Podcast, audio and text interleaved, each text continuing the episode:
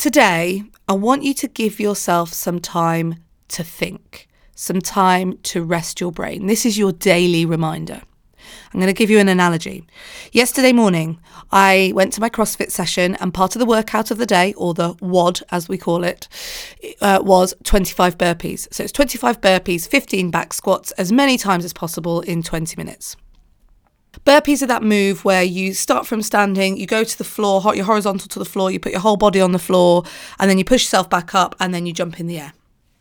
It's a hard move. Everybody hates burpees. Trust me, everybody. It's one of those moves that you're meant to do continuously, so you just keep on moving. And 25 in a row is really, really hard. But in the competitions and all of that, everyone just keeps moving, keeps moving. And I've been trying really hard to keep moving, keep moving, but it just takes me forever.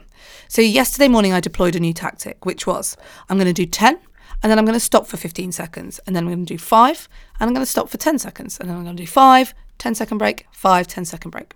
And in those breaks, my body was able to recuperate. So I was able to do it a lot quicker. Who'd have thought that stopping would make you more productive? So today, let's put that into a mental state. Meditation does the same thing.